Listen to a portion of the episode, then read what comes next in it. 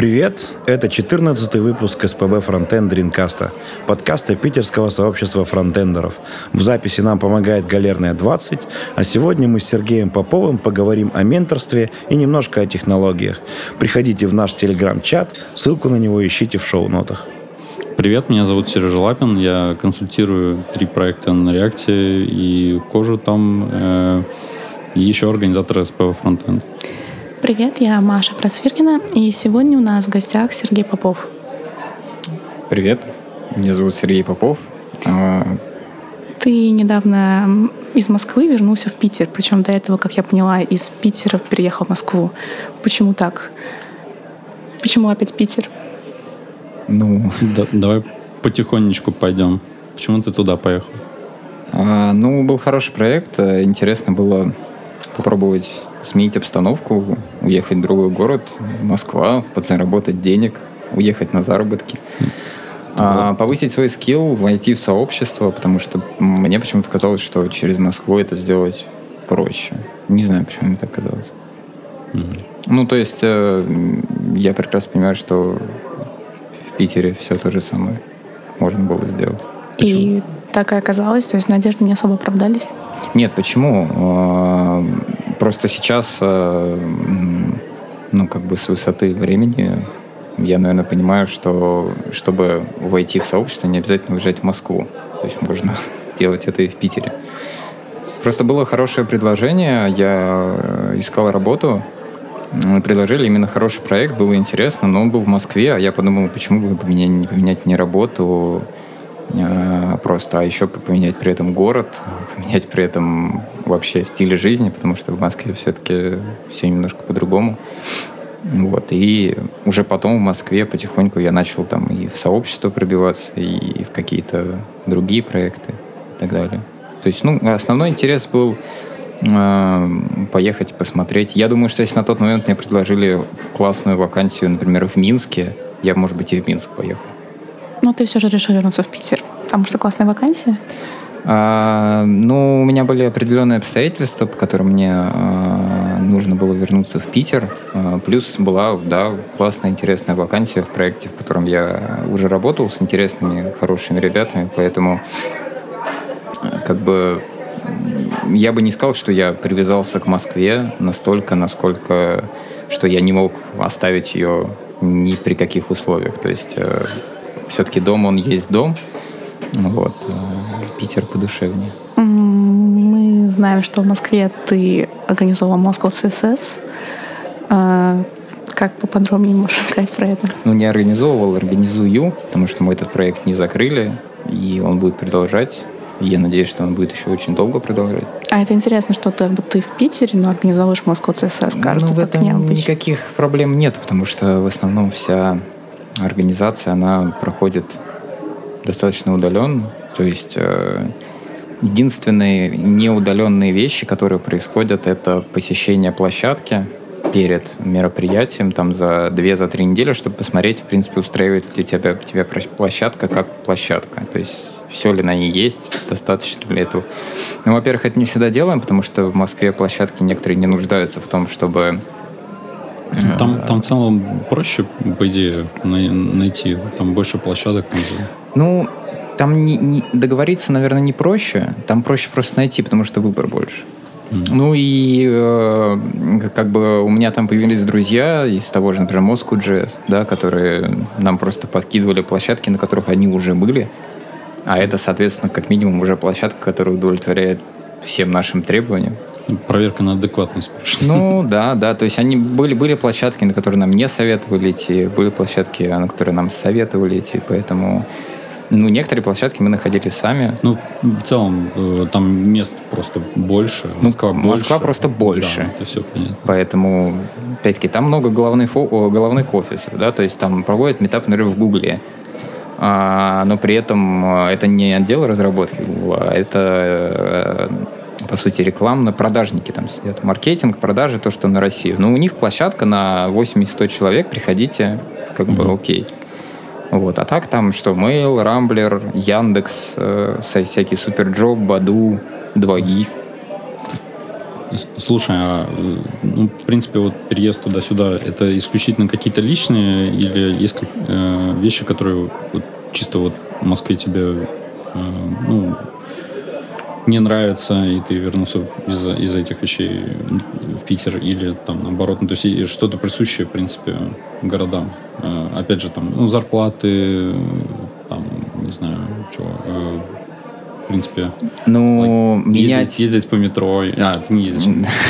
а, Ну, Менять... хорошо, стоять в пробке. Менять э, Москву на Санкт-Петербург э, ради зарплаты Ну да. это как бы не, не- не- совсем верный путь, потому что Ну, а так- в Москве ну, так много зарплаты где- больше. Много кто так делает. Хорошо, ну, почему смотри, э, если ты, например, меняешь э, именно текущую профессию на более высокий уровень, да, например, ты с джуниора уходишь в медлы или с медла переходишь на сеньора, то, возможно, в Питере зарплаты будет больше. Но на аналогичной должности в Москве тебе будут платить выше. С другой стороны, ты можешь не подняться в Москве, потому что там уже все занято. Вот. Но для меня это не было э, как бы э, причины. Я уезжал не потому, что мне хотелось э, поскорее убраться из Москвы, потому что меня там что-то не устраивало. Ну, просто так сложились обстоятельства определенные. Вот. И, и так э, сложилось, что мне, бы- у меня были из Минска предложения. А, ну, как бы мне все-таки надо было больше в Питер, да, и, ну и с Минском не, срос- не срослось. Ну хорошо, а вот фраза типа, если, если ты хочешь заработать денег, надо ехать в Москву. Это, это так? Ну, э, наверное, это так, но при определенных условиях. А, например, э, я, например, ценю комфорт. То есть мне, например, очень важно, сколько времени ты добираешься от э, дома до работы. Я работал в центре, поэтому я квартиру снимал в центре. Мгм. Соответственно, половина заработной платы, даже больше, уходит на квартиру. Соответственно, с такими условиями ты там ничего не заработаешь. Вот. А, При этом, как бы, учитывая, что там много э, больше возможностей развлекаться. Там больше всяких... э, ну, Москва, опять-таки, просто больше. И плюс из-за того, что там все дороже, Мгм. а, чтобы комфортно жить, много откладывать, много путешествовать, надо, не знаю, либо на одной работе зарабатывать много, да, либо вести 2-3 параллельных проекта, которые при- приносят тебе деньги. Но не- вести 2-3 параллельных проекта, которые приносят тебе деньги, это, по сути, жить только работой. Ну и пятницей. Ну, сколько надо зарабатывать, чтобы комфортно? Ну, скажем так, а, в моих условиях, а, в тех условиях, в которых я жил, да, в центре города, с, тем, с теми возможностями, как я, мне надо было бы 1200-250. Это а, так, чтобы можно было откладывать там тысяч по 50-100 в месяц, да, там на всякие поездки Мгм. за границу и так далее. Ну, как бы где-то примерно так. М. Ну, и, в принципе, я не знаю, то есть э, по, по- в Питере можно зарабатывать, наверное, ну, только если удаленно. Ну, то есть это не такая зарплата, чтобы часто 250 тысяч кто-нибудь в Питере Ну, платил. опять-таки, да, это... Но случаи бывают. Случаи бывают. Ну, История знает героя. во-первых, не все деньгами э, мерится. Во-вторых, ам, в Питере, наверное, попроще, потому что какие-то вещи подешевле. Да, то есть даже квартира я, по сути, снял на Петроградской. Мгм. Ну, то есть это, это не центр, но фактически центр. То есть у меня до центра через мост надо перейти. Ну да. А, Вот, поэтому квартира... А в Москве я жил, э, ну, не совсем в центре, там в районе, где небоскребы, Москва-Сити, ну, чуть за третьим транспортным кольцом. Ну, по сути, это, это не центр, но что-то типа того. И там квартиры, как бы, которая за третьим транспортом, там очень хорошо отделяют людей. Типа, есть люди, которые внутри Садового живут, есть за третьим есть за МКАДом. Мгм. А, вот, поэтому м, как бы разделение слоев. Социальных. Вот, да. А, и за третьим транспортным квартира стоила почти в два раза дороже, чем в Питере в центре. Мгм. Хорошо. А если отдалиться от темы денег, я знаю, что ты делал интересный проект, который некоммерческий, приносит немного добра в этот мир, Junior Friendly. А какие, есть какие-нибудь подобные проекты у тебя сейчас? Ну, джуниором френдли в основном занимается большую часть, 95% времени занимается Алена Батицкая, потому что, э, по сути, это была просто идея моя, которую я озвучивал вот на конференции, да, которая была в ВСД в, э, в Москве в начале этого года. Э, просто Алена эту тему подхватила, она, по сути, этот проект начала делать, начинать развивать, и есть успешные ребята, которые устроились благодаря этому проекту. То есть там в целом не очень много всего, да, то есть там не столько вакансий, сколько мне, например, хотелось, но зато проект хорошо показывает, насколько у нас ситуация в стране э, с джунами, в принципе, да, с тем, как они трудоустраиваются. У нас э, есть идея на уровне идеи сейчас, потому что пока нет времени, чтобы прямо этим заняться, но она так стоит в ближайшем приоритете. Э, опять-таки, это как продолжение э, этого проекта. Он не будет называться ментор-френдли, хотя, может быть, чтобы созвучно это было бы так, но идея сделать базу менторов, да, потому что Ко мне часто обращаются по поводу менторства к моим друзьям, которых я уже советовал в качестве ребят, к которым можно обратиться. Они уже тоже спрашивают, потому что у них уже тоже места нет. Вот. Э, соответственно, база менторов, где можно...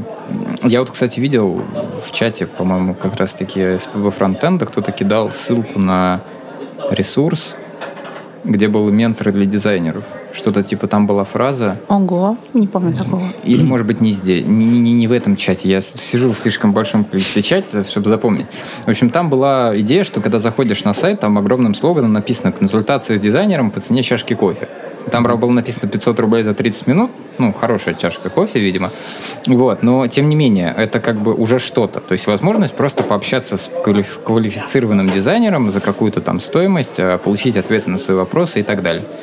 Ну, то есть э, именно мне понравилась сама идея. То есть это то, что я бы хотел сделать, но только во фронтенде. Ну, э, мне кажется, и когда человек получает э, вознаграждение, ну, когда он работает просто и обучает, это одно. Э, то есть для меня ключевой момент, получает в результате человек за это деньги, либо нет. Я опять про деньги, но как бы это все равно... Э, то есть это не меркантильность какая-то, это просто разный совершенно подход. Либо ты альтруист, и не совсем понятно, нужно искать мотивацию как-то, зачем это нужно делать. Вот. Либо ты понимаешь, что для чего ты это делаешь, и как бы ты, по сути, предоставляешь услугу, и тебе за нее платят. И тут все честно. А, смотри, во-первых, что касается платного-бесплатного. Во-первых, платно-бесплатно – это выбор каждого. А, даже в рамках проектов вот это ментор у нас нет э, желания набирать только людей, которые готовы делать это бесплатно. То есть это просто база менторов. Кто-то делает это платно, кто-то делает это бесплатно, это их выбор. Угу. А, это раз. Если там не будет ни одного бесплатного человека, грубо говоря, кроме меня, ну, значит, как бы у нас такое, ну... Ну, нет, я, я не к тому, что все они должны платить, или все, это, как ты сказал, выбор, э, как, ну, хорошо, а вот ты как? Без, вот зачем? То есть в чем мотивация заключается просто обучать человека и ну, то есть и ничего с этого не получать. Но мотивация как раз в том, что ты не просто обучаешь человека, а на выходе получается э, готовый специалист, который устраивается работать куда-то, а, который безмерно тебе благодарен, пускает ну, прям, тебе ну, прям, вычищать. Ну, прям, ну, ну в, в определенный момент времени, когда он находит свою первую работу, угу. его берут на работу, и он мне пишет, что я в понедельник вхожу на работу, угу. в этот момент и даже через его сообщение, где бы ты с ним не общался, ты чувствуешь, что он прямо это у него э, выброс, эндорфины, все у него там все крутится. Вот, поэтому за, за это ощущение, как бы, ну, я готов вот за это ощущение. Угу. Ну, как бы понятно, что времени не так много, Особенно вот я пока в Москве был, какое-то время я прикрыл вообще все, потому что времени не было. Да, то есть сейчас как бы время есть, каких-то ребят я веду, вот. Э, и опять-таки э, за это. Плюс еще вот по поводу оплаты, да, угу. то есть эм, когда ты что-то оплачиваешь, ты хочешь быть гарантирован, что тебе предоставят какую-то качественную услугу. Вот, извини, ну, как бы по поводу оплаты обучения, э, то есть это же такая, такой фокус заключается. Вот ты, например, услугу по помывке машины, например, вот, вот заехал ты в автосервис, тебя должны помыть машину. Там ты четко знаешь, что машина должна выехать. Вот была грязная, стала чистая, да? С обучением э, вот это как бы изменение состояния. Человек пришел, что-то не знал, и, и теперь он типа вышел специалистом. Это же э, то есть это не только ответственность того, кто обучает, это ответственность того, кто учится. И да. с, с машиной это не так. Ну, то есть, ну, как бы, и, и, ну, то есть, если я, условно говоря, плохой автоводитель, машина все равно должна быть чистой. То есть, ну, как бы от меня не зависит. Я заплатил деньги, получил услугу. А, с обучением как бы гарантии никто не может дать. Это понятно. А, ну, все равно, опять-таки, а, там, возможно, нет никаких гарантий, э, но есть еще, еще одна сторона, она касается того самой оплаты. Mm-hmm. То есть э, я много работал на фрилансе, меня никогда в жизни не кидали, но я слышу это отовсюду. Кто-то кого-то закинул, кто-то кому-то не заплатил. Поэтому, опять-таки, э, учитывая, какие цены на менторство, да, то есть там, ну, как бы ты на менторстве много не заработаешь на этом. Это не можно, нельзя внести э, в свой э, ежемесячный постоянный доход. Ты не можешь это внести, потому что это либо очень мало. Ну, это нерегулярно. Не, во-первых, это нерегулярно, во-вторых, даже если это регулярно, это не очень много. Поэтому, э, опять-таки, э, вот я опять, э, несмотря на то, что я все это делаю бесплатно, ну, в большинстве случаев, э, ребята редко остаются, которые действительно чего-то добились, потому что не все проходят этот путь, некоторые уходят посередине. Угу. А редко остаются неблагодарными. А, то есть э, кто-то там, не знаю, присылает сувениры, кто-то присылает мне кружки э, из городов старбаксовские, которые я собираю. То есть у меня есть там Ростов, э, Краснодар, э, этот самый Дублин.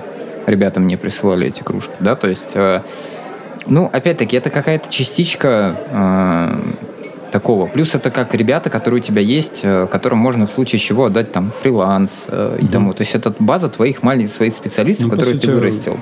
Это просто человеческие отношения. Да. Ты э, как бы строишь ну, у тебя есть люди, которые тебе доверяют, по крайней мере. Ты ну, не только они мне доверяют, я им доверяю. Ну, да. То есть, то есть э, я, я в какой-то момент э, за такими людьми перестаю проверять вообще. Ну, то есть, если, например, у меня есть какой-то заказ на фриланс, я не могу его взять. Угу. Я предлагаю. Типа, вот хочешь взять работу. Человек берет, он ее делает. А, то есть, если раньше я это как бы брал на себя, они делали, а я потом как бы проверял и задавал это заказчику, проверяя при этом да, качество кода, то сейчас я просто отдаю э, контакты. То есть я, я настолько уверен в том, что они делают это хорошо, что мне их контролировать не надо. Ну, я как бы понимаю, но мне кажется, то, что э, это, ну, в, в, с менторством понятно, э, как это может происходить, но вот лично я, когда занимался обучением, э, у меня был курс на лофт-блог, один, правда, как вот ментор. И такое вот достаточно трудное занятие. То есть в том плане, что кажется, что ты просто отвечаешь на вопросы, но потом оно, во-первых, очень э, разброс идет резкий э, людей, которые очень тяжело воспринимают, середнячки, которые э, ну, как бы они более-менее что-то могут, ну, как бы вот средний уровень группы, и э, люди, э, которым достаточно сказать, э, иди туда, и они сами во всем разберутся. Ну, просто они как бы не совсем понятно, для чего им нужен, наверное, для фона, для массовки. Для того, чтобы ты оценивал. Да, сам... их толком даже, честно сказать, то есть их там только а, оценивать даже не надо. Они, то есть они реально, вот, это очень четко видно. Есть люди, которые сильно вырываются вперед, и я там немножко их навигирую, и все. Их можно нагружать. Ну да, то есть понятно, то, что еще, еще больше иди туда, изучи то, иди сюда. По сути, как бы они только возвращаются ко мне, вот, не знаю, как, как в ноде есть один процесс. Там ко мне возвращаются. На самом деле ты назвал посылаю. три Все. категории людей. На mm самом деле категорий гораздо больше. Mm, а, хорошо, да. Какие?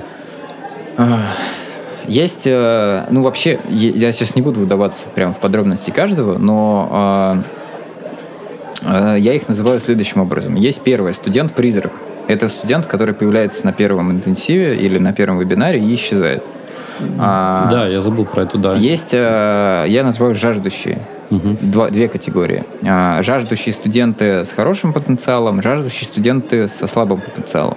Это которые очень хотят научиться, но у которых а, первые, у которых хорошо получается, у вторых, у которых плохо получается.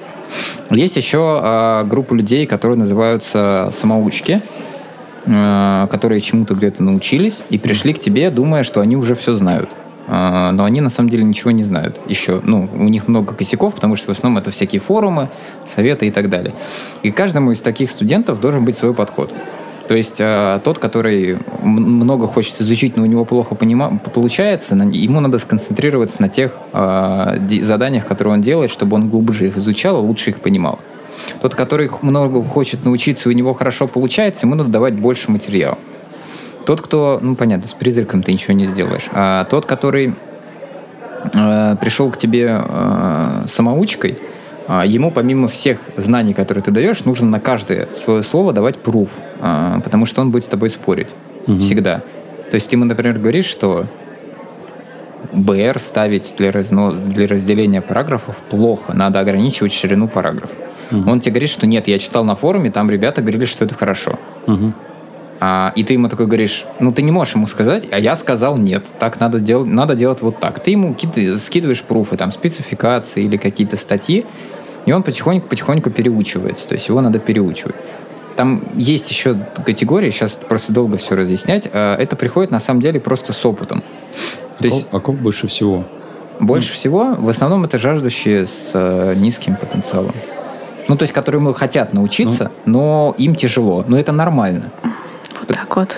Потому что не, не все могут. Просто не у всех э, под это мозги заточены. Это можно сломать, можно человека, который плохо понимает, в конце концов научить, но у такого человека ему надо сразу дать понять, что помимо того, что вот он проходит, не знаю, курс или проходит менторство, ему надо прикладывать очень много усилий. То есть, если он хочет на это легонько тратить там 2-3 часа в день или mm. там 3-4 часа в неделю параллельно, то у него ничего не получится. Надо пахать. Ну, вот... Э, Возможно, жаждущие с высоким потенциалом не хотят идти в школы и не ищут менторов. Ну, просто, так получается. Ну, либо так, либо просто, опять-таки, не, не все. То есть, э, ну вот, э, взять, допустим, там, не знаю, вот выпускается с интенсива 10 человек у тебя. Из этих, ой, у тебя было 10 человек. Из 10 человек выпускается 6, да, то есть 60%. А реально человек, который может в конце концов стать верстальщиком, это там два из десяти. Ну вот это вот вообще э, ломает мне мозг немножко. Мне тоже, да. А что делают остальные восемь? Для меня главный вопрос, э, откуда ноги растут и почему столько людей идут э, и, ну, то есть очень большое количество школ и очень много людей. Ну, я знаю пример, там человек, э, который сказал, что я хочу, э, я пойду запишусь на курс, и там через три месяца я буду, в принципе, сам делать сайты. Ну, то есть формировка такая, что человек там работает в компании какой-нибудь, например, э, пиар-менеджером или чем-нибудь там текстом занимается, например. Э, и, и как бы есть другой человек, который делает сайт, но э, этот человек решает, что он пойдет на курсы и теперь будет и уметь текст делать, и, соответственно, ну, как бы сам сайт может делать. Ну, так это всегда... И, и то есть, как бы, э, как бы я смеюсь. Так но это когда всегда, я слышу, чем меньше слышу знаний... Такую, ну, то есть, как бы логика, с одной стороны, такая простая и понятная, с другой стороны, мне смешно, потому что, э, ну, я не могу там пойти и не знаю, как, какую профессию там, не знаю, я не, я не могу стать через три месяца уметь да хоть сварщиком. Сварщик это как бы сложная на самом деле фигня, но как бы вот, ну, я, я как бы не претендую на это. То есть я вот занимаюсь своим делом, и почему вдруг я пойду на курсы, через три месяца я стану владеть профессией, мне непонятно. То есть но... это какой-то хайп. Мне кажется, это просто хайп, что Во-первых, все прутся смотри, туда. Э, если ты э, удоволишься с текущей работы, и будешь три месяца каждый день по 12 часов варить, а, то, возможно, через три месяца ты да, но станешь должна, достаточно... нужна цель. Ну, а, просто все вот эти, ну, очень часто люди как бы, ну, там нету цели, там просто человек думает то, что получить э, реально профессию, э, можно, ну, как Ну, бы... раз он хочет получить профессию, значит, у него уже какая-то цель есть. Здесь самая главная проблема — это, опять-таки... У того а, человека не было, скажем Да, так. Это ну- типа вот э, я, я схожу на курс, через три месяца я буду еще и сайты делать. Ну, А, нет. есть э, три вот этих столпа, да, что, типа, обычно все начинают с верстки, да, изучения, ну, веб-технологий. Ма- мало кто идет, ну, либо из бэкэнда, если это прям, ну, и то, в основном все начинают с верстки. И есть, э, как бы, ну, окей, с фронтенда. А, сейчас это модно. И есть э, три, как бы, основные понятия, что фронтенд — это легко, фронтенд — это быстро, и фронтенд — это дорого. М, Соответственно, если бы все понимали, Эти понятия как бы в, в- в- в обществе, в эфире. Типа, так- так вот. ну, все считают, что Все так айтишники много зарабатывают денег, При этом а ничего не айтишники востребованы, при этом они ничего не делают. При этом э, на каждом углу все говорят, что в верстку, во фронтенд самый низкий порог вхождения. Ну так разве это неправда? Например, вот Нет, это правда, я не с этим не спорю, но э, низкий порог вхождения не говорит о том, что это легко. На самом деле фронтенд и верстка — это нелегко. А на базовом уровне, может быть, это и легко. На уровне там разметить текст, да, это понятно, это любой может освоить. На, свой, на, на уровне собирать сложные э, интерфейсы это не так просто. JavaScript это понятно, там еще больше нюансов. Соответственно, верстка и фронтенд, в принципе, это непросто. А, изучение верстки и фронтенда — это не быстро. Я уже 7 лет изучаю и буду продолжать изучать еще, по-моему, наверное, всю жизнь. Потому что спецификации на месте не стоят, они появляются новые. То есть ты учишься всю жизнь, ты не останавливаешься. А, это дорого, да, в какой-то момент дорого, когда ты сильный, конкурентоспособный специалист с большим опытом работы. На первых порах никто платить тебе большие деньги не будет. Если бы э, как бы эти три столпа э, были бы другие, возможно, мы бы имели другую. Ну и плюс, как бы, это модно сейчас. Изучать, делать сайты, ну, как бы, это же, эм, как сказать, э, фронтенд — это не делать сайты. Фронтенд — это фронтенд. Но для многих... э, то есть я вот, например, своим знакомым, которые не понимают разницы между фронтендом и бэкэндом, говорю, что я делаю сайты. Ну, как бы, они говорят, а, окей. Или я программист в вебе. То есть, ну, вот, вот так вот понятие. И все думают, что, как бы, вот, я буду делать сайты. А я честно говорю, что я пишу интерфейс, а там еще есть внутренняя часть, которую они не видят. Ну, я говорил, что я делаю интерфейсы, но когда человек меня спрашивает, что такое интерфейс, поэтому я просто говорю, я делаю сайты. Это видимая часть. У меня, у меня с клиентом был забавный разговор на тему того, что эм, периодически у него были такие вопросы, типа, почему я что-то долго делаю. Ну, там бывает такое. Да, и Там же всего лишь кнопочку сверстать. ну, как бы я начал просто с ним разговаривать, и мне, мне показалось, и впоследствии, наверное, так и было, то, что я ему в результате сказал, что э, ты думаешь, я просто э, вот как э, в скетче э, или там в фотошопе просто иконочки меняю, то есть как бы, ну, то есть фикс я там делал определенно, спрашивают, ну, я там потратил на него минут 20 или там 15 минут. И это как бы было связано с UI. Вот, и как бы и для меня это как бы, ну, это вообще ни о чем. Я могу и час просидеть еще по рефактору что-нибудь. И а, как бы а клиент в какой-то момент я ему реально, я реально понял то, что в его восприятии я, может быть, где-то там формочки вот эти двигаю в GUI какой-нибудь, а, а не код делаю. Может быть, ты ему на тильде собирал? Нет, я ему на тильде собирал, но просто я, я как бы к тому, что а, поскольку это визуально, то есть, ну, объяснить, что такое бэкэнд сложнее. Ну, фронтенд проще для восприятия, потому что это визуально.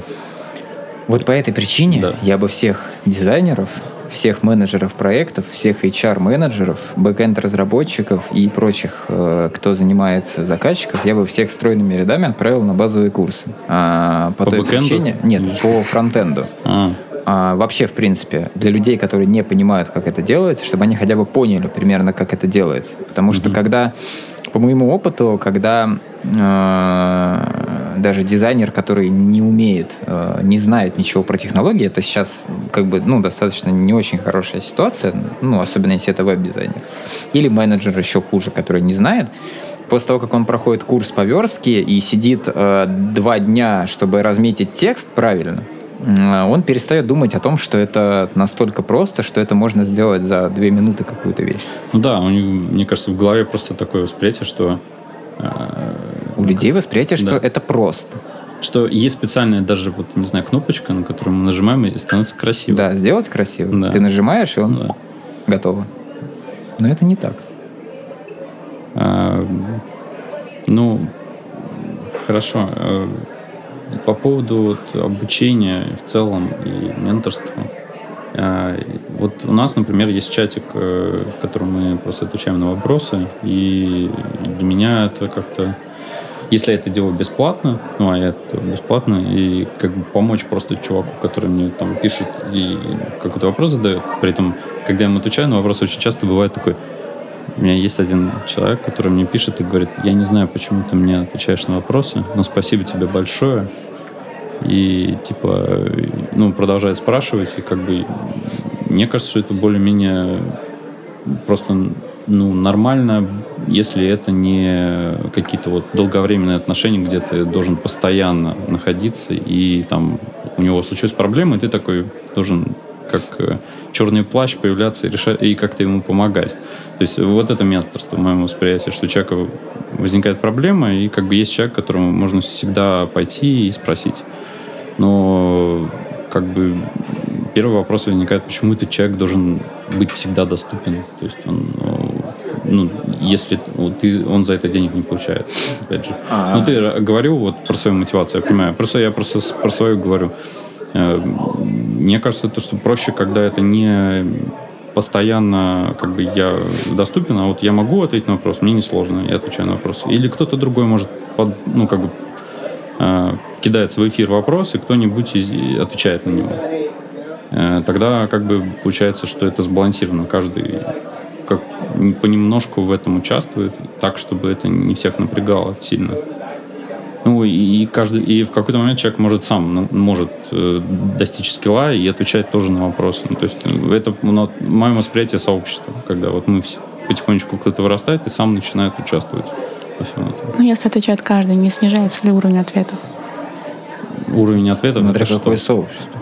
Ну, смотри. А... Ну, в любом случае, там есть джуниоры, который отвечает на... Ну, вот у нас это очень быстро возникает. Кто-нибудь неправильно что-то отвечает, приходит сразу человек, который найдет, что там неправильно, и, короче, и, то есть это сбалансированная система, как мне кажется, ну, э, ну, это не совсем менторство. Да, это вообще не менторство. Да. Это а, просто это вот сообщество. мое восприятие сообщества, да. Ну, это не менторство. А это да, как просто. бы просто сообщество, в котором ты находишься, в котором ты можешь задать вопрос, тут тебе может ответить, на что-то ты можешь ответить, как бы. Ну да как, не знаю, там, все разного уровня. То есть ты отвечаешь тем, кто младше тебя, но, в смысле, mm-hmm. по опыту, но задаешь вопросы тем, кто старше тебя, грубо говоря. Но это как бы не менторство, это просто, ну, просто чат и просто сообщество, в котором люди варятся. Ну, Почему да. бы как mm-hmm. бы и нет, это не, просто немножко другое. Серьезно хочешь сказать, что не является ли это более сбалансированной системой, которая более выгодна для тебя? То есть тебе помогают, но и при этом ты не зависишь от, одного человека, достаточно так, ну, э, сам проактивно как-то в своем обучении участвуешь более. Ну, есть люди, которые не умеют задавать вопросы, во-первых, да, а, во-вторых, э, лично для меня во-первых, э, тот, вот этот факт, что я должен быть всегда онлайн и прибежать через минуту после его вопроса, это как бы не так. Mm. Во всяком случае, у меня. Mm. Эти как бы э, вещи, они заложены изначально уже при общении с человеком. То есть ты говоришь, я беру тебя на менторство, да, вот у меня есть некоторые правила. Угу. Например, я достаточно загруженный человек, у меня много, у меня основная работа, у меня несколько параллельных проектов, я готовлю доклады, у меня в конце концов есть своя личная жизнь. Это очень хорошо, что ты заметил, а то после того, как ты сказал, что ты готов бесплатно обучать, если Еще уже доклады. не было очереди, то выстроилась очередь к Сереже Попову, чтобы а... бесплатно обучиться фронтенду. Вот, а, я не обучаю с, э, с нуля.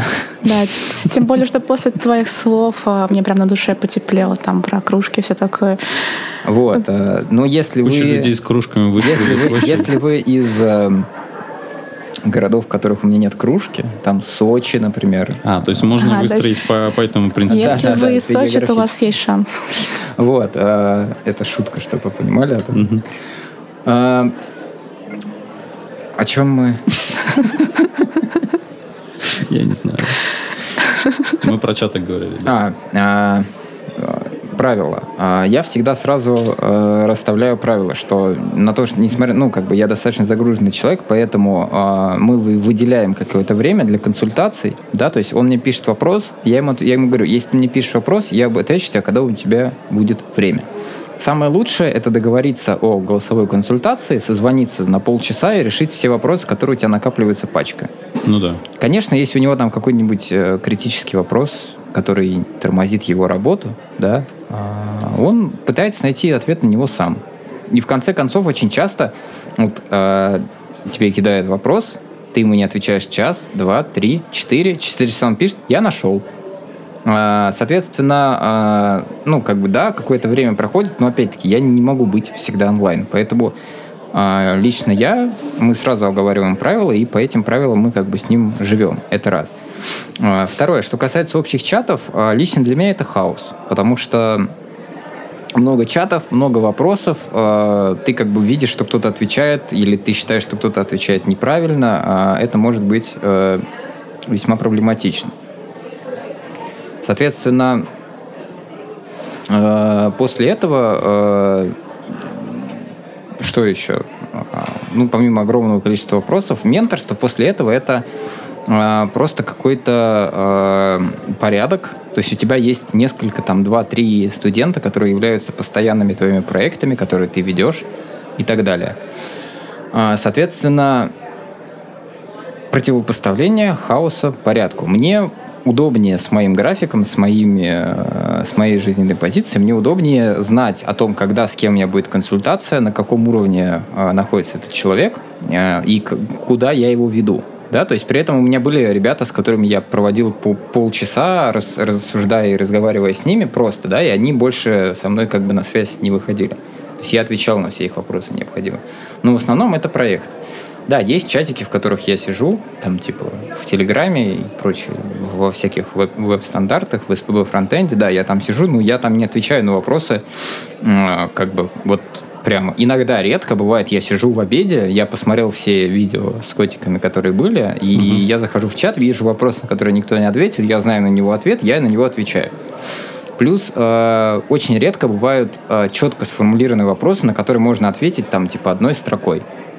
Даже иногда бывают вопросы, которые человек тебе задает, ты как бы просто берешь ему, копируешь ссылку на какую-нибудь спецификацию или статью скидываешь ему, он говорит, я все равно не понимаю. У меня нету сидеть времени и полчаса ему чатом объяснять э, как бы какую-то задачу. Вторая, вторая часть вопросов, у меня что-то не работает. Типа, у меня, например, не работает, не знаю, выравнивание. Ты не можешь просто а, считать, что у него там не работает, и ответить на этот вопрос. Тебе надо посмотреть его код, а, надо погрузиться в задачу, понять, в чем проблема, и дать ему лучшее решение. Поэтому на это требуется какое-то время. То есть э, в основном идут такие вопросы у меня, вот, которые я вижу, это вопросы, на которые нельзя ответить четко, сформулированно, надо в него вдаваться. И времени на это э, погружение нет. Так может это и есть э, конкурентная среда, ну, то есть вот это как бы история с, мен- с менторством. Если это не услуга, за которую получают деньги, то э, ну, вот есть просто конкурентная среда, и мы все в ней находимся, и, и это просто способность, э, мне кажется, вот самому разбираться, искать информацию. Тем более в наше время, когда на любой вопрос ты можешь э, там, Не на нагуглить любой. и получить ответ. Вот смотри, когда ты верстаешь макет целиком, э, вопрос, который у тебя возникает в голове, правильно ли я все сделал? Ты не можешь взять свой код, написать в адресной строке Google, правильно ли я сверстал сайт Ну, и да, дать это ссылку да. на сайт. А, поэтому, а, окей, это конкурентная среда. Есть люди, которые сидят в чатах, которые отвечают на вопросы, и на том числе на вопросы джунов, которые погружаются в эти вопросы. Я не говорю, что это плохо и это неправильно, это замечательно. Каждый вкладывает в сообщество а, то, что он считает нужным, и то, насколько он считает нужным, и то, насколько у него есть возможность. То есть э, есть э, ниша э, людей, которым нужен ментор, как человек, который рядом с ними стоит, ну, грубо говоря, и помогает, делает ревью кода, подсказывает, где найти информацию и там, тому подобное. Это не значит, что в промежутках между общением со мной они не задают вопросы в чатах, не ищут информацию где-то еще. Просто есть, есть вопросы, на которые они не могут найти ответ. Ну, например. Ну. Поэтому, ну, окей, э, кто-то помогает так, кто-то помогает так. В любом случае, все делают одно и то же. Все вкладывают свой, э, вкладывают свой вклад э, в сообщество, да, то есть в развитие сообщества. Кто-то ответами в чатах, кто-то менторством. Я, я, я поясню, просто э, среди вот моих знакомых и не знаю, вот людей, наверное, моего поколения, я уже старый.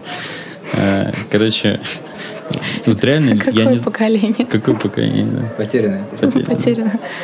Короче, нету людей, ну, то есть такая вещь достаточно новая, что, в принципе, вот ментор, типа, и там, когда люди пишут, мне нужен ментор, я впадаю в ступор. Потому что, ну, у меня ментора не было, там моих знакомых ментора не было, то есть и ни у кого ментора не было, как бы. И, и даже у меня не было ментора, хотя я вот. не, из, не из твоего поколения. Ну, ну ладно уж, так не надо. Я думаю, что все-таки.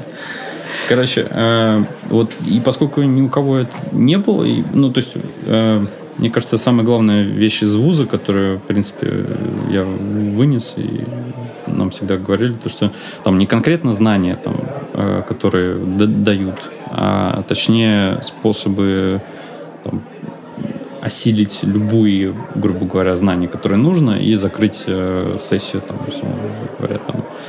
Э, то есть просто мочь разобраться в каком материале и мочь найти э, там, ответы на свои вопросы. Тебе дают задачу, как бы вот у тебя пласт знаний, и как бы осилить этот пласт знаний. И не было никакого ментора. То есть, и как бы, а потом а потом как бы немножко сложно найти взаимопонимание с людьми, которые считают, что это типа то есть ты думаешь, что ну, это Мне не кажется, нужно? что это часть работы. Вот что. Я, я как бы воспринимаю то, что умение учиться, у нас же постоянно нужно учиться. Постоянно там новый фреймворк, новый браузер, новый Разработчик, телефон. который перестал развиваться, это мертвый Ну да, то есть ну, постоянно что-то происходит, блин. Это, и э, даже вот с людьми, которые не в ИТ находятся, им сложно как бы объяснить, что мы постоянно в гонке находимся. Ну, то есть у них более-менее как-то все понятие как бы не, не происходит так, что вот у них там законодательство так часто не меняется, например. То есть, ну, ну, как бы я, я пытался понял. передать. Это как Лермонтов писал, да? Типа, вот были люди в наше время, потому что нынешние племя. Да я вообще старый просто уже. А, Суть-то в том, что меняется, все течет, все меняется. В наше время а, никто не пользовался менторами, потому что менторов не было. Были книжки, были форумы. А, я начинал как бы не, не, ну, не, не настолько давно, да, когда вообще ничего не было. Ну, лично я не помню, чтобы я искал ментора или еще что-то. Я искал информацию сам, я учился искать информацию сам. И своих студентов, ментор, тех, кто у меня на менторстве, а, в том числе, а, я заставляю учить а, искать информацию самостоятельно. То есть, если ты человеку показываешь ресурс, на котором можно найти информацию, показываешь ему способ, как можно найти информацию, он все с, с течением времени начинает задавать все меньше вопросов. Потому что все больше вопросов он Э, начинает э, находить сам. Вопрос в том, как у, мы, у нас изменился подход к обучению. Э, если раньше это была, например, книжка, да, которую тебе зачитывали, а дальше ты делал все сам, то сейчас смотри, вот взять каждый курс. На каждом курсе есть ментор, на каждом курсе есть наставник. У каждого студента есть какой-то помощник, который ему помогает, что-то объясняет, находит для него информацию. И вот курс закончился. А, ты выходишь в мир, и у тебя больше нету человека, который может тебе подсказать, найти информацию. Что тебе делать? А ты не умеешь искать информацию. Тебе, ты этому не научился, потому что тебя так учили или потому что твой наставник тебя так учил на курсе. Да? То есть вопрос э, в подходе к обучению. То есть если бы, например, а, каждый наставник на курсе, да, или тьютеры, как они называются еще, там, помощники, координаторы, не знаю. Если бы каждый человек не просто э, на первый работал, если бы каждый наставник не был э, гуглом, который на любой запрос выдает ответ, а он именно учил человека находить информацию самому, ну вот если он, вот ты ему говоришь, вот типа, вот попробуй поискать здесь, он говорит, не вижу.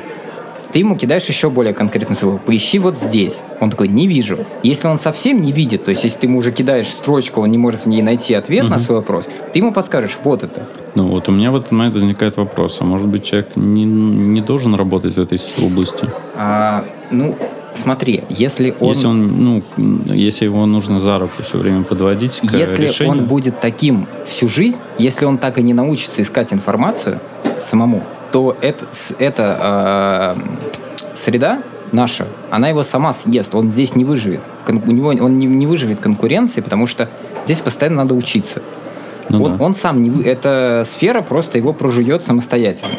А, если человек не, не умеет, его надо попробовать научить. Если он не может научиться искать информацию, если он не может научиться верстать, если он не может научиться читать э, справочник, да, где ему написан ответ на его вопрос, то, ну, как бы, сорян. Это слышится немножко странным. Учить быть самостоятельным. То есть как это чем больше возможно? ты учишь, тем как бы То есть, ты когда ты учишь, что да, он уже не, не самостоятельный. То есть э, Ну, Ну- то есть самое, как бы, я вот смотрел тоже там выступление, где чувак предложил, что, ну, как с партии просто выкидывать детей, которые, э, как там, короче, вот если они выберутся из слабых детей джунглей, с, с- с скалы сбрасывать. со скал, да, если они выживут, то, типа, норм программист. Ну, мы Если же нет, не- то- Ну, а, а что, что ты подразумеваешь? Вот смотри, окей, э, у тебя есть э, конкретное предложение. А, скидывать со скалы э, начинающих этого не разработчиков, ну, грубо говоря, для того, чтобы понять, э, выживут они или нет. А если перенести этот эпитет на... У меня вообще нейтральное отношение. Ну, я этому. образно говорю, если попытаться перенести этот эпитет на реальную жизнь, что нужно сделать э, с начинающим разработчиком, чтобы понять, выживет он или нет? Это Дать приходит со временем. Ему задачу. Так все и начинается с задач. Начало. Ему дают задачи а, на, на курсе, он их решает. А, неважно, самостоятельно, семьи не самостоятельно, он, он их решает. А потом, если он не, научится учиться самостоятельно, если он а, не, не поймет, как это работает, то опять, я говорю, эта сфера его прожует. Ну, то есть он так и останется. Он либо будет всю жизнь учиться, да, и никогда не будет работать. То есть меня, например, удивляют люди, которые проходят там по 5 по 6 курсов разных. Да, то есть ты начнешь работать или нет в конце Это концов. как три диплома об высшем образовании. Да, э, ну я против высшего образования ничего не имею. э, я просто к тому, что обычно высшее образование получают в процессе работы. Ну, то есть ты работаешь и вечерки получаешь второе образование. А есть люди, которые получают первое образование, второе образование, третье, вот ему уже 35 лет, а он все учится. То есть, а потом идет работать доцентом за 20 тысяч рублей в этот же университет и учит других. То есть, ну, как бы, э, это у, у каждого свой путь. Но во фронтенде такое не работает. Если ты будешь всю- жизнь учиться, ты будешь получать знания, но ты работать не будешь, потому что э, знания это всего лишь теория, тебе надо применять на практике. Поэтому, ну, как бы твоя задача как наставника, как ментора э, научить человека в том числе учиться самостоятельно, то есть искать, искать информацию. Понятно, что если он пришел к тебе как к ментору, это значит, что он самостоятельно уже учиться не может, если ему нужен ментор. Если ему нужен курс, а на курсы сейчас приходят все. Столько курсов вокруг, э, не потому что все такие, ой, давайте-ка забацаем онлайн-курсы и заставим всех приходить. А скорее это наоборот, это рождается из спроса. То есть, ой, э, есть э, предложение, на него есть спрос. Ну, наоборот. Есть спрос, на него есть предложение. Если сейчас открыть свою еще одну школу, то мы ее набьем людьми, потому что э, у людей, которые хотят учиться, очень много. М. Но в процессе обучения, в процессе обучения э, отсеиваются люди. То есть, например, вот э, базовые интенсивы в HTML Академии заканчивают 50% людей. Они сами уходят или там как-то их... Ну, некоторые просто, некоторые уходят, некоторые просто не успевают доделать, некоторые не могут. А, А, я просто не знала. То есть это платные курсы, их могут с них выгнать? Нет, почему? Кто тебя выгонит? Да просто забивают. Ты наверное. просто забиваешь. А. То есть вот я, у меня, у меня было- вот я брал раньше, у меня было 10 студентов. Если я беру 10 студентов, я сразу закладываю автоматически, что у меня два человека исчезнут. Все, то есть я, они, они заплатили за курс. Я не знаю причину, по которой они пришли на курс, причину, по которой они ушли с курса. Но единственное, когда я их видел, это вот на первом вебинаре они ко мне добавились и говорят, я твой студент. Я говорю, окей, давай, давай, давай. Все, больше человека не было. У меня тоже такое, да. Все, то есть как бы, ну, окей. Но они же заплатили Я правильно поняла, Ну, да? это, да блин, это просто есть э, поколение япи или как там, ми- миллениалы, хи- А, хипстеры. Кого-то отправили, кого-то заставили. Есть, надо понимать, что есть такие люди. А, Кого-то отправили, кого-то за- за- заставили. То есть вот когда я преподавал курсы в Москве в Москодинге, офлайн курсы, у меня была возможность не просто а, я был преподавателем, и у меня была возможность не просто а, вести студентов, у меня был вопрос узнавать их. И я задал вопрос, зачем вы сюда пришли? Половина из тех, кто э, начинали свое предложение Типа, меня отправили с работы, друзья, коллеги и так далее. Он не сам, это было не его желание. Меня отправили научиться. Ну, как бы понятно, что если тебя отправили куда-то без твоего желания, да, и это случайно не оказалась твоя судьба, которую ты понял, то, скорее всего, у тебя ничего не получится. Но, возможно, как бы при определенном доле усилий, если тебе это нравится, у тебя это получится. Ну, как бы, опять-таки, я считаю, что здесь все, опять-таки, зависит от желания. Если у тебя есть предрасположенность, но нет желания, то ты вряд ли научишься. А если у тебя нет предрасположенности, но куча желания, ты можешь научиться. И вот эта вот куча желания, оно часто работает, потому что желания это у всех много, потому что, опять я говорю, это легко, это быстро, это дешево. Ну, как бы. На самом-то деле это не так. То есть как бы так, ну как бы не так, но Как бы не так, да. Ты еще все-таки выступаешь э, с разными докладами, и в основном, э, ну, я послушал доклад про э, братьев наших меньших. Младших товарищей. А, да, да, мы эту тему мы уже много обсуждали. да. А какие еще, э, ну, еще ты рассказываешь про гриды и, ну, в целом, что-то кроме с, э, братьев наших меньших, как разработчик тебя что интересует? Ну, с гридами я закончил. Да, А, тебя уже не интересует. Не, ну почему? Я просто считаю, что эта тема раскрыта, эта тема размусолена, эта тема развернута полностью, и говорить сейчас о том, что как бы это надо, ну, об этом можно уже не говорить. В том плане, что ну, в каком-то контексте, возможно, стоит об этом говорить. То есть, по сути, доклад, который я рассказывал, пора начинать фыркать, да, это было про то, что пора начинать использовать grid layout. Мгм. А, сейчас об этом нет смысла говорить, потому что как бы все ребята, которые занимаются, они понимают, что уже как бы пора. Опять-таки, мой доклад начинался с того, что я рассказывал, какой хайп развернут вокруг гридов, и приводил в пример там 20 источников за последние там две недели от этого доклада, где говорится только про гриды. А почему, ну, мне непонятно, почему нужно всем. Вот я, я Flexbox использую, и я, честно говоря, я, я видел прикольные примеры, типа там, и обычно это фраза мы можем одним свойством э, задать э, Раскладку layout, всей раскладку всей, да, да, Да. Вот, но, ну, как бы я смотрю, есть сайты, которые похожи на грид, а есть те, которые не похожи на грид. Чтобы делать грид, нужно думать как грид. Надо стать гридом. То есть, а, на самом деле, если погрузиться в эту тему достаточно глубоко, можно понять, что практически любой сайт можно Гридом сделать. сделать гридом. Просто Ну, надо ну, а научиться видеть эту гриды. А любого а- разработчика можно сделать гридом. Смотри, по поводу флексбоксов. Во-первых, никто не говорит, что гриды пришли на замену флексбокса. Мгм. Флексбоксом. Э, в идеальном ви- мире, вот как я это вижу, да, э, это моя позиция, что э, симбиоз — это гриды плюс флексбоксы. Соответственно, микросетки — это флексбоксы, глобальная сетка — это гриды. Мгм. Здесь есть важный нюанс касательно гридов. А, Ты можешь сделать на гридах то же самое, что ты можешь сделать на флексах. Но то, что ты можешь сделать на гридах, ты не можешь сделать на флексах. В том плане, что есть такую раскладку, которую ты не сможешь сделать на флексах никак, на чистых флексах. Мгм. А в гридах это мало того, что делается на чистом CSS, без применения там JavaScript и всяких библиотек, типа там, не знаю, Mansory, вот это сейчас популярная сетка. А, Ты можешь сделать а, эту сетку, скорее всего, одним свойством, ну, группой свойств, да, и без дополнительного изменения. При этом в гридах можно, например, делать э, адаптивные сетки, да, когда у тебя блоки перестраиваются друг за другом, не используя медиавыражения. Мгм. М, Ну да. Соответственно, а, гриды — это просто мощная, сильная а, технология для построения сеток, которая может, в принципе, все. С приходом этих сеток, а, когда дизайнеры поймут, что верстальщики научились, Мгм. да, они начнут обратно рисовать вещи, которые до этого казались нам невозможно, которые было Ну, невозможно решить. Мы, типа, там перестанем кривляться, и нам станет просто это делать. Да, и это, это будет шаг для веба вперед, потому что интерфейсы станут интереснее и более, ну, как бы сложными, но, с другой стороны, более интересными более красивыми и так далее, потому что у нас снова есть возможность делать это все прикольно, без JavaScript и просто с одним свойством. Поэтому, э, ну, опять-таки, эта тема, она уже, и уже все сказали об этом, даже уже книжки выпустили Ну, на да, тему я- гридов. Да. Вот, поэтому об этом как бы смысла больше говорить нет. Ну, я как бы все, что хотел, сказал, а говорить это опять, это уже, по сути, пересказывать то, что все уже сказали. А что останавливает? Ну, почему?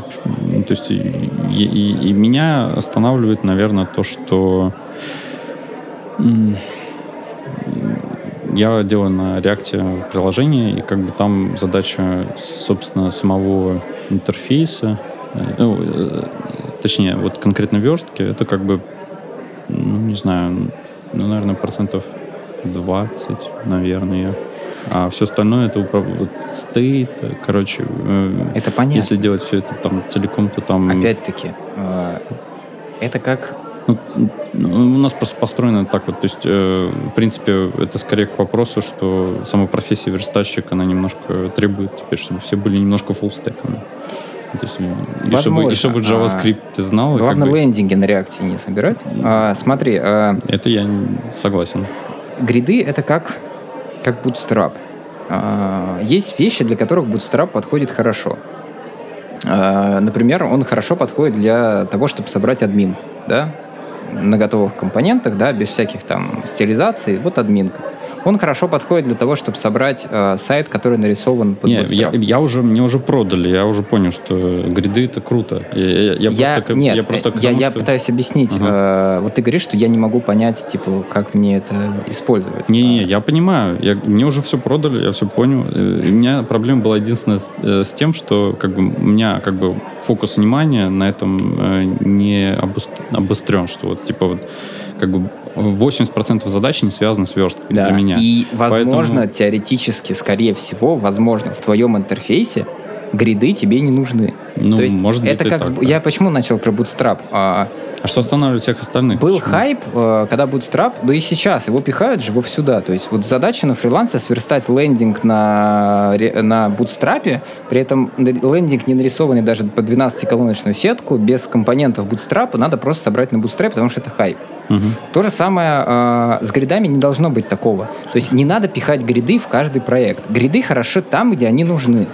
То есть, если тебе нужны гриды, ты не можешь решить задачу без гридов, используй гриды. Если в твоем интерфейсе не нужны гриды, ты можешь их там не использовать. То есть, как бы есть интерфейсы, если там какой-то гиперпростой интерфейс, то там, возможно, флексы и не нужны. Вот я, например, работал в сетке. Мы делали э, большое приложение на реакте, э, визуальный текстовый редактор. Мгм.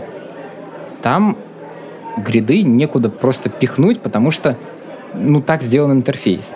Там в некоторых местах, то есть там настолько, в некоторых местах много маленьких сеток. Их проще сделать на флексах, чем на гридах. А вот, например, э, другой проект, да, которым мы занимались, например, главная страница The Village, а, вот она вот прям выглядит как гриды. То есть там вот разные ширина, то есть разное заполнение сетки, и там он подходит идеально.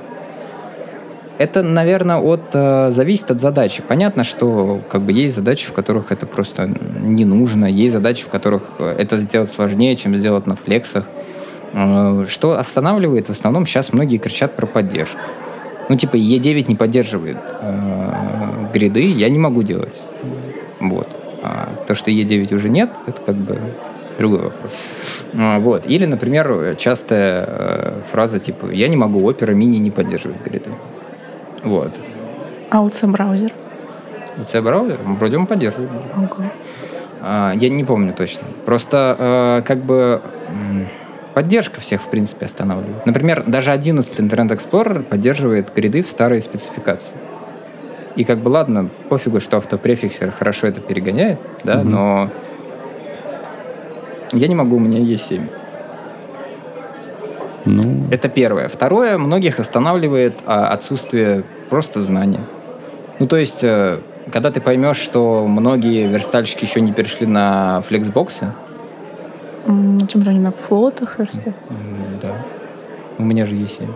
Вот. а, Поэтому, а, чтобы использовать гриды, эту технологию надо изучить. Это надо сесть, потратить свое время, чтобы изучить и понять. Потому что прочитать это одно, понять это другое. Опять-таки, гриды, они это не просто новые, то есть что такое флексбоксы? Это, по сути, удобный способ построения сеток, да, как мы делали раньше на флоутах с распорками там, или на инлайн-блоках. Флексбоксы — это, по сути, то же самое, да, с вертикальным выравниванием, только более удобно. Гриды, они меняют. Ты больше не воспринимаешь сайт как набор вот таких полос, да, локальных колонок. Ты воспринимаешь сайт как целый layout, который ты строишь сразу одним свойством. Ну, по сути.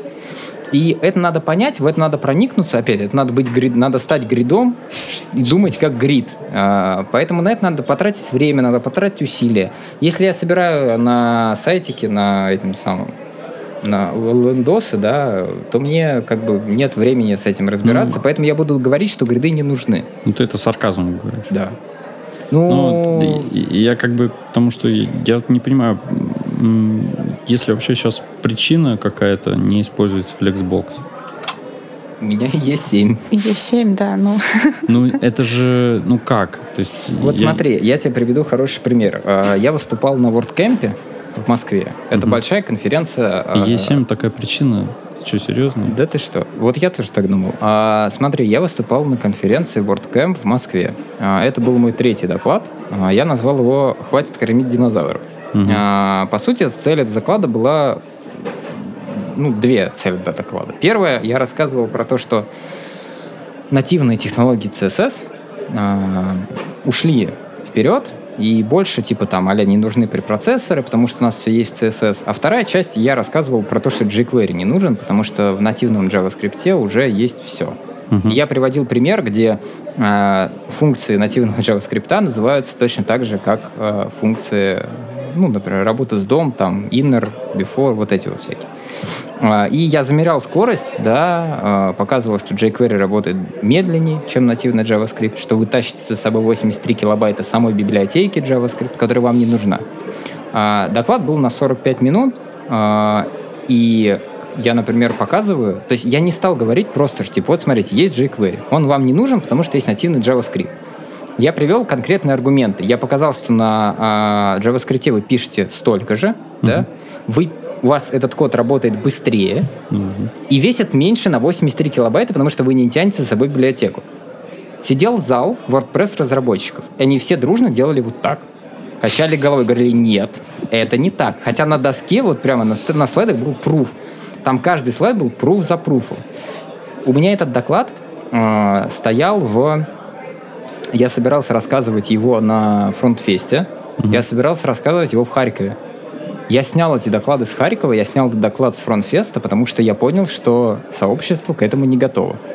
А, по тому, как весь зал сидел и говорил, типа, нет, мы не... Я когда сказал, что, типа, ребят, а, вот смотрите, у нас есть э, типа гриды, у нас есть нативные переменные, да, в Java, ой, в CSS, и мы можем это все использовать. А мне говорили, типа, вы говорите про гриды, а мы не можем перейти на флексы, потому что мы поддерживаем IE8.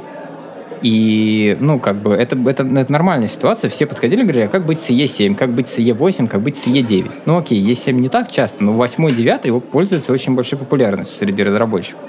Хотя, если посмотреть на сводную карту использования, да, то есть сейчас, Мгм. там процент достаточно мало.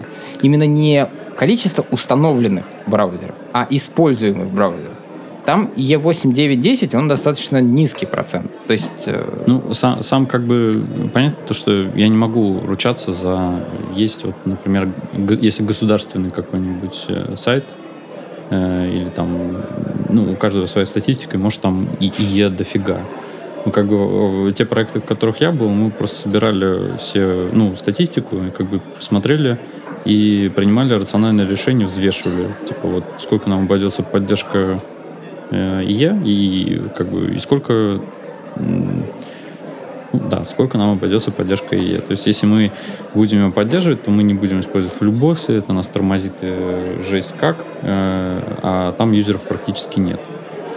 ну, смотри, динозавры будут жить до тех пор, пока мы будем их Нет, там, там действительно Кормить. есть юзеры, но Да, когда ты начинаешь юзеры. объяснять, э, как это... Ну, опять-таки, смотри. Клиенту. а, Я, я, я в этой... э, понятно, что эту позицию практически никто не разделяет, но я считаю приблизительно так. А, Есть браузер Internet Explorer 9. Это какая операционная система? Windows. Ну, логично. Я имею в виду версия. Это Windows XP. Черт, я уже боялся, что не А, вот. а, Windows XP а, на данный момент это что? Это официально не поддерживаемая операционная система. То есть Мгм. она больше не поддерживается. Соответственно, в ней куча дырок в безопасности, она медленная, она с багами, ну, как Мгм. бы, ну, окей, она просто медленная. А, И мы обеспечиваем поддержку браузера, который старый, который не поддерживается, небезопасный и на уровне операционной системы, которая небезопасна, не поддерживается и так далее. Вопрос, а, ну окей, на нем сидит там, не знаю, там 2% аудитории. Но они будут всю жизнь на них сидеть. Если они сейчас в 2017 году сидят на ИЕ а, 9, Мгм. то они уже не перейдут, скорее всего, потому что как бы либо в силу объективных причин, либо в силу объективной упертости. Не, ну когда ВКонтакте вот э, говорит, э, Слава, например, что типа там э, как, у нас там процент или два процента, то если у тебя громадный сайт, как ВКонтакте, то, это, это реальные миллион человек. Деньги. Это понятно, но смотри, но, но а, я, я- понятно, я что как бы не деньги. противопоставляю, я, я скорее к тому, что чаще всего это не так. Бизнес меня не понимает, не поймет никогда. Но я топлю за новые технологии. Мне хочется, чтобы мы делали веб лучше, современнее, быстрее. Понятно, есть бизнес, который хочет, чтобы веб просто работал.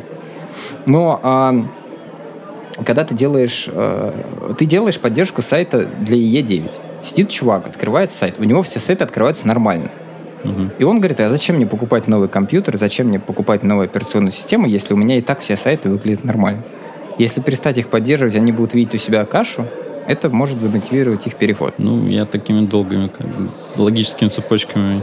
Я, я, я скорее про то, что э, рациональное решение основывается, да, есть пользователь, э, и мы должны быть пользователь ориентированными.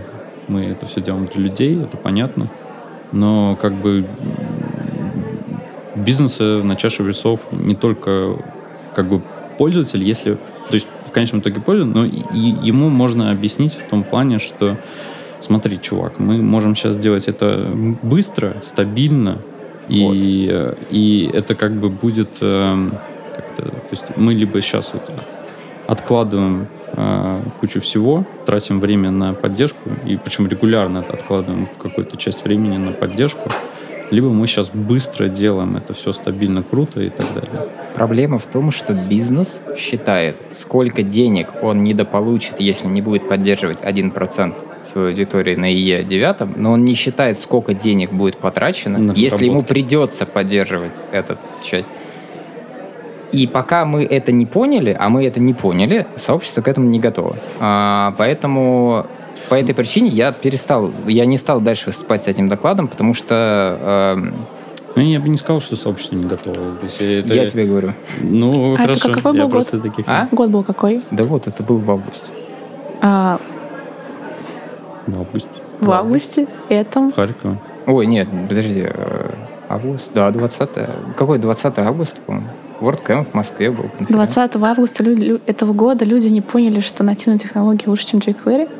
Да, а таких полно. Есть до сих пор люди, которые считают, что jQuery лучше нативного JavaScript. Потому что ты меньше пишешь, он быстрее работает, и он лучше.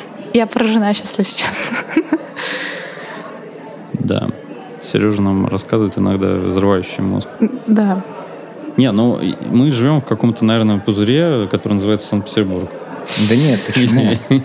Почему? Я просто Нет, не- просто У нас уже... Компании, кажется, которые не поддерживают эти идеи, не знаю. Просто На есть- WordPress мы ничего не делаем. есть э, как бы люди, есть компании и люди, которые ставят во главу э, технологии, качество и прочие всякие вещи. Есть компании, которые э, ставят во главу скорость. Э, неважно, на чем сделано, главное, чтобы это работало. Никто из нас не работает в веб-студии, которая клепает по 10 сайтов в неделю. Ну, да. Поэтому как бы... Грешим. Вот. э, в этом плане, вот если мы сейчас спустимся это туда, то там будет примерно все так. Поэтому, как бы, ну, возможно, это была не самая лучшая конференция, да, потому что для того, чтобы рассказывать эту тему, потому что WordPress определенным образом накладывает некие ограничения, ну, что внутри WordPress используется jQuery тот же самый. Ну да, да. Вот, и, скорее всего, если это WordPress, то это админка для какого-нибудь сайта, для какого-нибудь клиента, которому надо поддерживать E9, поэтому у них как бы такая реакция. Но я просто... а, мне не понравилось, как зашел доклад, и я поменял доклад на другой. Выступай у нас. Да. Так, У а я нас выступал. а, Я вот как приехал, я сразу выступил на Питер ЦСС с На черновиком. SPB фронтенде мы, наверное, в виду. Ну, это хорошо, понятно. Я просто к тому, что я сейчас приехал в Питер, я сейчас начну здесь выступать. А, выступил с докладом про черновики, про новые спецификации э, CSS, которые будут выходить в будущем. Да? То есть это, это доклад, который не призывает использовать их, да, потому что эти многие черновики еще настолько черновики, что они не работают. Этот доклад не вызывает какой-то спор, не вызывает ярость окружающих, он не, не заставляет не использовать jQuery. Он рассказывает про будущее, которое нас ждет. А, И этот доклад зашел много лучше, потому что там есть и юмор, там есть и, а, собственно, серьезные вещи. Плюс он заставляет задуматься и раскрывает многим глаза, в том числе на то, как устроены спецификации в CSS. Да? Хотя сейчас я подумал, вот если действительно подойти к человекам, э, к аудитории, которая, для которой фокус поддерживать динозавров, и ты им Да. говоришь не делать это, Так вот, и была идея в том, чтобы прийти к ним и сказать «хватит». Да, Но ну- они нет, они просто не, не Ну, хотят. По сути, это, они же, ну, действительно, как бы на этом деньги, можно, ну, не на этом деньги зарабатывают, но реально аудитория а, в, этой, в этом спектре находится, который вот для них максимум, самое главное, это поддержка динозавров. Да, насчет этого доклада я, к сожалению, там лично не была, но видела слайды, да, довольно классно. И нам пора заканчивать. С вами была Маша. Сережа. И Сережа. Всем пока.